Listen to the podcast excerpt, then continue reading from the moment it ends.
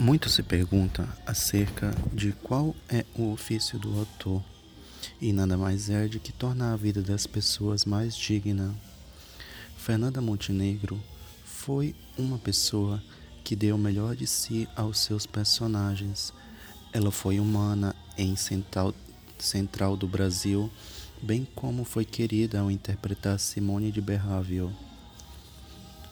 Fernanda tornou adorável todos os personagens que viveu. E a forma que ela humaniza os personagens, ela acaba por humanizar o país. Tudo que Fernanda fez pode ser considerado como brilhante.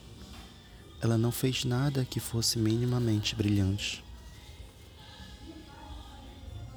A gente faz uma análise sobre a atual conjuntura do governo atual e analisa que quem cuida da educação acaba por se comportar como um moleque, bem como quem cuida da política externa não acredita no globalismo.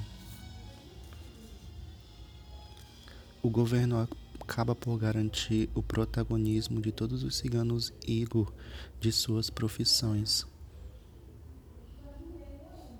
todos que, por falta de talento ou esforço, acabaram por cair no esquecimento. E a gente observa que há uma agressão por parte do governo a Fernanda Montenegro, e isso faz todo sentido. Fernanda está no diâmetro oposto ao que o país está se tornando. Fernanda nos lembra a mediocridade não está em nosso DNA. Fernanda Montenegro acaba por nos lembrar o que já fomos, o que ainda podemos vir a ser. Um país digno de aplausos.